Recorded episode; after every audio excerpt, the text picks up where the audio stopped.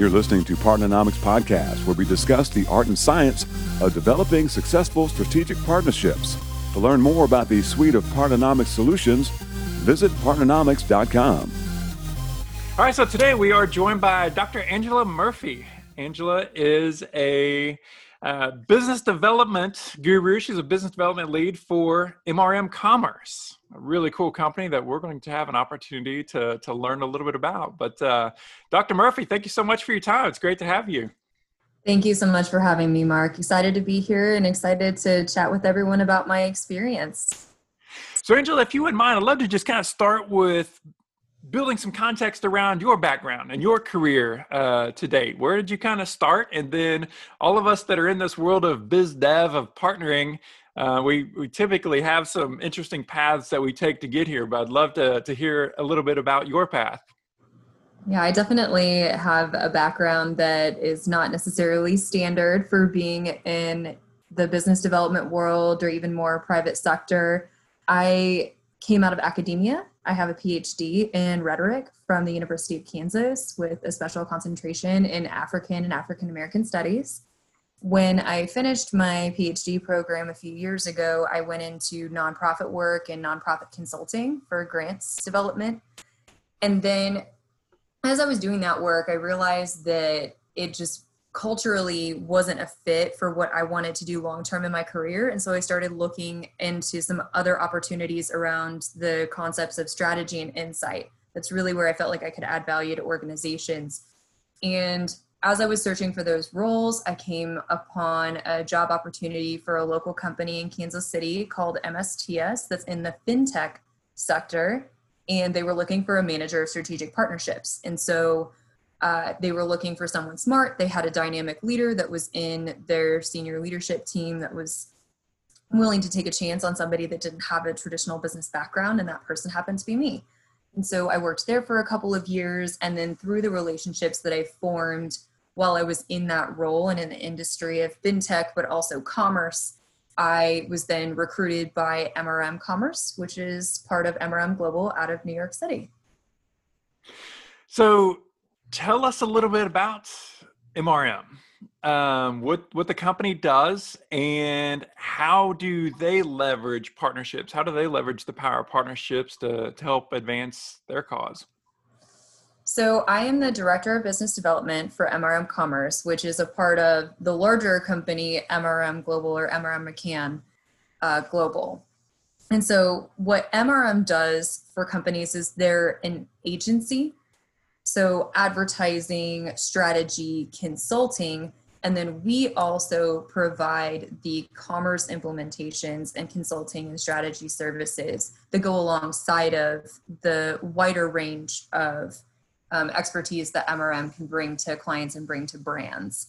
So, when you think more specifically about what MRM Commerce does, the Salesforce technology stack, the Adobe technology stack, uh, Magento, um, when you think of going online to make a purchase and the interface that you're engaging with as a consumer to make purchases, we help brands implement those experiences. So that could be the technology stack, but then it also goes along with the creative and the strategy to make sure that the user experience is engaging and meaningful for the end customer as well.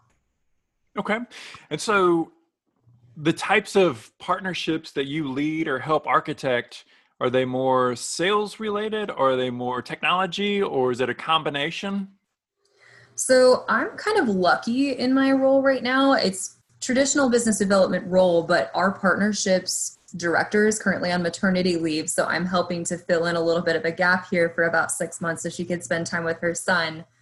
Um, so our partnerships for MRM Commerce are with Salesforce and with Adobe uh, as far as the technologies are concerned. And then we also have partnerships with companies like Mirakl and Akeneo. And those are, you know, PIM or marketplace softwares that we can help implement. And then what's really exciting about what's going on with MRM Commerce in particular in my team. So Mallory Rosen is our director of partnerships, and she has been so successful in building out the partnerships program at our side of the business that MRM Global took notice of what she was doing, and now they're hiring additional partnerships people at the global level, at the agency level, to kind of parallel what she's doing um, across the board at Salesforce and at Adobe to make sure that we have the support we need across the agency um, to do multi cloud implementations, which is really where the market's moving right now. Okay. So, Angela, you'd mentioned that you have a, a non traditional path coming into this world of partnering and spent uh, a lot of time in, in college. What, uh, what kind of advice would you give to somebody that comes from the academic world, but they want to transition into business and specifically into partnering? What's, what's some of the lessons that, that you've learned along the way or advice that you'd, you'd share? I definitely think that it's important for people in grad school to take internships. They can make time for it. So I had multiple internships, some were paid and some were unpaid, while I was at the University of Kansas, and it helped me build out my professional network. It also helped me build my skill set. And um, I think one of the most important things was it helped me understand how to talk about what I knew how to do. Because the people that I met weren't academics and it pushes your vocabulary and it pushes your elevator pitch to be a little bit different. So when you're an academic, you know how to talk about your research. But outside of that, able to talk about what your academic background brings to the table, what those skills are, because it's not just writing, it's synthesis, it's critical analysis, it's these things that major Fortune 100 companies are hiring for in their skill sets, is what they're looking for but we don't always get the training within the ivory tower unfortunately about how to talk about that with a non-academic audience. Um, and then i also think that it's important to um, seek out ways to just expand your personal network. I think sometimes that even young professionals can become a little bit siloed and they spend time around people that are similar to them and don't look for maybe some older individuals who could give them career advice. They don't maybe take the opportunities they would need to mentor someone who may be still an undergrad, but you can learn from them and learn about how to a future team member. Um, so that's some of my kind of hard won advice from the past five years. Yeah, it sounds it sounds like some awesome advice. I'd love for you to to speak to the the MBA student or or even the the bachelor's student that's going through a business program and he or she knows that they're they're looking at a career in business or jumping in and and living in this world of partnering. What kind of how would your advice change speaking to the the student that's going to be finishing their their program and then stepping into the business world Okay, so this is a really interesting question for me because my husband has a business degree and we're both in similar roles now. So it's very um, fun for us, especially now in the work from home environment, to talk about the way he experiences his role and his background and what brought him to where he is now versus me experiencing some things that are new to me, but he was taught in business school. Um, not saying that you have to like marry somebody who has a different background, but I think that in talking to him and talking to students who either in an MBA program or in a business school program, I cannot stress enough how important your writing skills are when you move into a business development and a strategic partnerships role. And I, this sounds a little teacherly, but follow me here for a second. One of the most important things that I am doing in my job right now is writing white papers, which is like the business world version of a research paper, writing case studies, which means synthesizing all of our wins and successes on behalf of clients in one page or less to use in pitches. And then I'm also responding to RFPs or requests for proposals for major corporations that are global corporations. And it's about taking what the technology team knows they can do, what the client partner team knows they can do, and what we want to present to the client and distilling it down into a narrative that will win us the business. And if I didn't have the writing skills that I have now, I would not be able to add value to that conversation. So take additional writing courses, minor in some kind of literature, creative writing, or some kind of humanitarian discipline that will give you the experience in critical thinking and in synthesis. And you would be shocked at how valuable it will be once you step into a biz dev role. Love that advice. And it's you mentioned writing specifically but I, think it's like communications in general, right? I mean, this this world that we live in and partnering, it's all about communicating with, influencing others, sharing information that's out there. And it, I might jump on my soapbox here for a second, but it seems like the the younger demographic that comes up that's used to just text messages, everything short, there is power in writing a succinct, clear email, for example, and using proper grammar. And just, uh, yeah, we need to realize that every time we communicate with others, we're we're branding ourselves, we're branding our company, we're branding our professionalism. And in this world of partnerships, by definition, we we're dependent on each other. We're we're we're hitching to to these other vehicles, and we need to position ourselves as professionally as possible. So I, I could not agree more. The power of the written word, but also communications in general, of uh, of, of, doing that. Um, Angela, I'd like to get your advice for companies maybe there's you know companies startups smaller organizations that have traditionally just done a direct sales approach.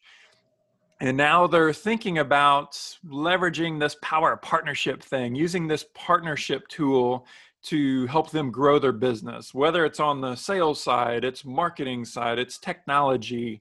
What kind of advice would you have for these leaders or uh, different uh, executives, entrepreneurs that are thinking about going down this partnering path?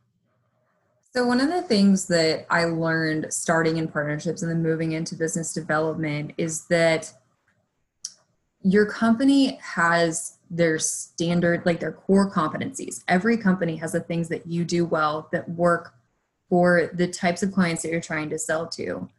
There are also companies in your segment or who are chasing similar verticals to your company that can do things that you can't do but might be selling to the same people so, for example, at MRM right now, you know, knowing which platform is a better fit for which vertical is important because you go in together to talk to the client and you solve for different client pain points.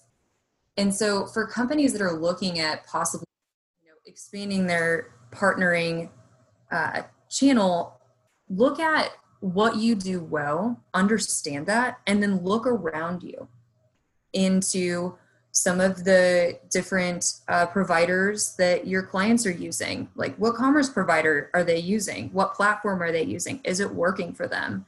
Um, in your sales cycles, listen for the questions that you can't necessarily answer with what you're selling or what service you're providing. Could you find another company that you go to them and say, Look, we have this, you have Y. Can you help us win this deal? Like, let's do this together and I think that if you do that, it not only opens additional doors for you know sales and for upsell and cross sell and things like that, but it also cross trains your team and it makes your team more dynamic and innovative. Yeah, I love that. So, what I hear you saying, and this is shared by Clayton Christensen, the the founder, the the, the Godfather that gave us the whole disruptive technology uh, air quotes, you know, that we've heard a trillion times over the last decade. But he talks about not being uh, product focused or service focused, but really being solutions focused. And it's those companies that can make the easy button the biggest are the ones that are going to win. And that's what I hear you saying is there's a lot of complementary organizations that can can help us make that easy button bigger but it's through partnerships of of how we make that happen. Yes absolutely. And it's especially true for mrm where i am now. Part of our positioning as a company when we go to clients as mrm commerce is the power of the mrm network globally. So being able to do implementations and provide solutions in country in language and within the timeline and then also you know being able to leverage the appropriate creative teams being able to bring in the end-to-end solution that a client needs is a key differentiator in our market for sure. So Angela, how do you think that you know the biz dev role with technology, right? Expanding, the globalization of the economy, a lot of stuff that you've even talked about. Um, crazy situations that we find ourselves in right now with the pandemic. How is the biz dev role and how is how are partnerships changing or helping uh, in this new kind of 21st century uh, economy we find ourselves in? So I received a similar question like this in an interview that I did last year about how biz dev and partnerships were going to be changing, particularly in the technology sector. And my bet was that we were going to undergo a period of consolidation. I still believe that's true. I still think that there are going to be acquisitions and consolidation that kind of influence that at a global level. But with the pandemic, I think what's happened at least in my industry in tech and in commerce is it's uh, humanized the experience a lot more um, I think that in business development, you wear a lot of different hats. In partnerships, you do the same thing. Your professional version of self, you have pitch self, you have home self. We had these barriers. And of course, you know, you ask about the kids or you ask, you know, like last year I got married. So everybody that knew me that on the trade show circuit last year knew I was getting married and asked me about my wedding and things like that. Um, but what's happened now uh, is that when I'm on calls with people, I'm seeing their kids in person. I would never see their kids otherwise. Uh, they're seeing my dog. Uh, we just hired a new chief technology officer at MRM, and my dog was sitting out with me while I was working, and he came up and little two black ears, you know, poking up into the screen, and you know, I'm petting him, and then everybody's kind of giggling because the people can see me on video petting my dog, right? And none of that would happen in if we're you know in new york having a coffee meeting it's just it's a different it's a different form of humanization. I think it's also um, going to bring more understanding and balance to how we do business. Um, and i think that's a good thing. I think that biz dev and partnerships can be kind of high pressure because uh, it's about solutions creation it's about revenue. And it's um, it can just put a lot of pressure on the people that are in that business. But i think having this period where we're seeing each other as people is going to do uh, do a lot of positive things for us when we start being able to see each other in person again. I think it'll make it more fun and more interesting. Yeah, it's I, I call it the interesting human experience, and and it's uh, it's almost like we're living through a, a, science experiment. You know that nobody thought was going to take place uh, January or February, but uh, here we are, and man, it's just been amazing to see really how resilient and how much uh, of a shift there's been. You know, I mean, how many people are kind of of the old school mindset that you know you can't work from home. That's it's impossible to stay focused and be productive working from home. I've spoken to hundreds of people, you know, over the last six months, and the exact opposite has been what what they have found. They're frankly shocked at, at how much more productivity they've received out of uh, out of their employees. So that that was a, an interesting piece. And for us, we work with uh, fortunately a couple years ago. You know, we made the shift to to go online, to use Zoom, and to use Meet, and you know these other platforms for collaboration. And uh, it just it's almost it seems very natural to us now, where it's it was very different. I think six months ago before we had so much uh, experience of, of using these different platforms. But it will be interesting. It's I've, I've definitely missed physically getting together and connecting with people in the way that uh, we used to. Yeah, I mean that was definitely something that when everyone went home essentially in the spring in March, I kind of thought, okay, so for people who typically conduct their business face to face and it's based on a handshake or it's based on you know the business card changing hands and somebody writes a note on the back of it you know how are we going to adapt? What are we going to do? And then we had the economic retraction as a result of the pandemic which influenced budgets. Um, but i think it's given everybody the opportunity to take a look at how they work best and then build their work life around that. And it's at least in my company has we've seen a significant boost in productivity to the point where you know our entire work from home plan is pretty well going to be in effect until probably sometime next year if not you know a little bit longer and i think that at least for someone like me, that works. Like I went to grad school, I had to sit at home and work on my own anyway. So when we got sent home, I said, okay, back to my my normal schedule. Um, but I think it's just giving people the opportunity to say, like, what can I do with how much time? And I think that that's a great asset to be taking into the new decade. Yeah, definitely, definitely. Angela, what are the whenever you are looking to work with new partners? what are some of those you know characteristics or attributes that you look for in companies and the people that that you're communicating with um, that that lets you believe that that they're going to be a great partner mm. So i've had to do a lot of you know meet and greets over zoom with new contacts at the partner level and the business development level since starting in my new role a couple of months ago. So I've kind of had to do that, you know, vet people. Is this a person that I really want to do business with and how to answer that question? For me, it comes down to a couple of things. One, uh, how well do they listen to the questions that I'm asking? Um, two, how well do they distill the facts of a situation. So, for people that I have been working on pitches with or who have brought a potential client, I look at how clearly they outline the challenge because a lot of what happens in my business is, challenge, solution, results. Everything is broken down into those three things. And if people can't really think that way in the sales cycle, makes it more challenging to work with them. I love ideas, people, they're great. But at the end of the day, we have to outline the challenge, we have to provide a solution, and we need to have an idea of what results the client's looking for, or we're not going to be able to win.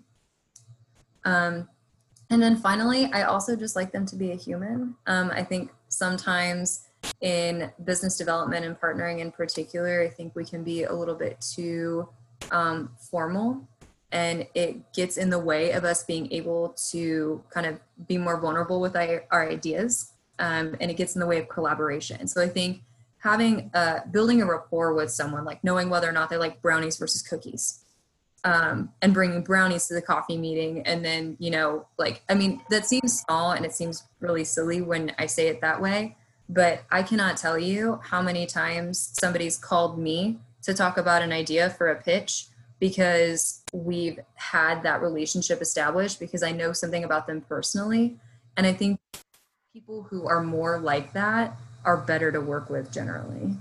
Yeah, definitely agree. What um, so at least whenever I look back on my career, mentoring has been such a huge part of that and really me being mentored and i'm obviously very very grateful for the people that have invested their time in me and i try to do the same i'd love to just hear you know as you reflect back on your career you know so far what um you know is there somebody that sticks out or maybe a couple people that stick out as being great mentors or maybe not necessarily the people but maybe some things that they did or ways that they challenged you that's helped you advance in your career yeah, so I definitely have two, and both of them are my bosses. So if either one of them hears this, I hope they look on this kindly. um, one is my former boss at MSTS, um, Martha Salinas, she is a true Kansas City visionary. Um, she is a risk taker and she is not afraid to ask questions to get a better understanding of what's going on around her. And so I got to watch her do that in a company that had been around for 40 years, but then functionally created a startup within the company and now MSTS has been acquired by a private equity firm. Um, and so they have this company has this entire success trajectory, but it was based, I think, in part on Martha's long-term history at the company, but also her ability to be agile and pivot and be entrepreneurial in that environment. And so getting to shadow someone like that every day for two years was fundamental to me developing kind of how I wanted to ask questions um, as I move forward in my career. And then now I um, report to uh, Elizabeth Morgan, Libby, um, at MRM, and she is the president of MRM Commerce. And she's also dynamic. So I'm getting the privilege that I don't think a lot of people have, which is that my reporting lines, my through lines have been mostly through women uh, in the tech sector. So I get to see myself reflected in a role that I want to be like someday. And so I'm always taking notes, you know, how they speak, how they ask questions. And Libby is an excellent writer. She's an excellent communicator. The way that she handles her team, it's a tight shit. And I just see the way that she interacts with the team, and she has this immense level of respect, not only from the people who report to her, but then the people that are that are in the team that she is in globally. And it's great to see how she manages all of those relationships and then is strategic in how she leverages her position for success for the company and for everyone around her. That's awesome. You're lucky. It's great to to be connected with great leaders that we can watch and and learn from as as we develop. Um, one last question for you, Angela. Um, I'm a lifelong learner. I know that you've got to be right. That's people that went to college way too long. Uh, what what are some good books or resources or uh, some things that that you've ran across lately that you really enjoyed that uh, you'd recommend people check out? So I would be remiss if I did not talk about Arlan Hamilton. I think that she is just incredible. Um, she has a book called It's About Damn Time. Everyone should read it. She started Backstage Capital while she was on food stamps. She's just everything about her, her entrepreneurial spirit, her uh, lens about the venture capital community and the private equity community, uh, investing in founders who may not necessarily get the appropriate look from the investment community. She just has a great perspective, and I think everybody should read her work. And her podcast is also fantastic. Um, so check her out on wherever you find podcasts. Um, she interviews a lot of really cool people that I never would have even heard of if I didn't hear of them from her. Um, I also think that Patty McCord is pretty great. So um, if you're looking for more like team building and talking about the concept of power and empowerment in the workplace and how to influence workplace dynamics to make it a better place for collaboration, Patty McCord is absolutely wonderful.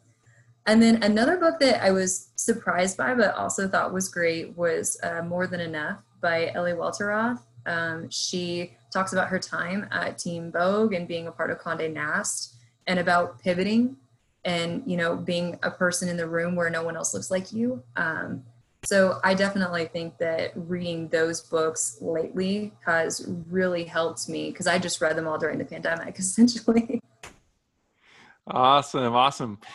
Well, thank you for those resources. And Angela, it's awesome to catch up with you. It's great to see you're continuing your success at MRM. And uh, it'll be fun to watch you and see all the great stuff that you guys are able to accomplish.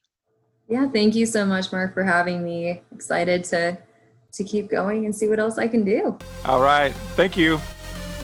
Partnernomics podcast is brought to you by Partnernomics.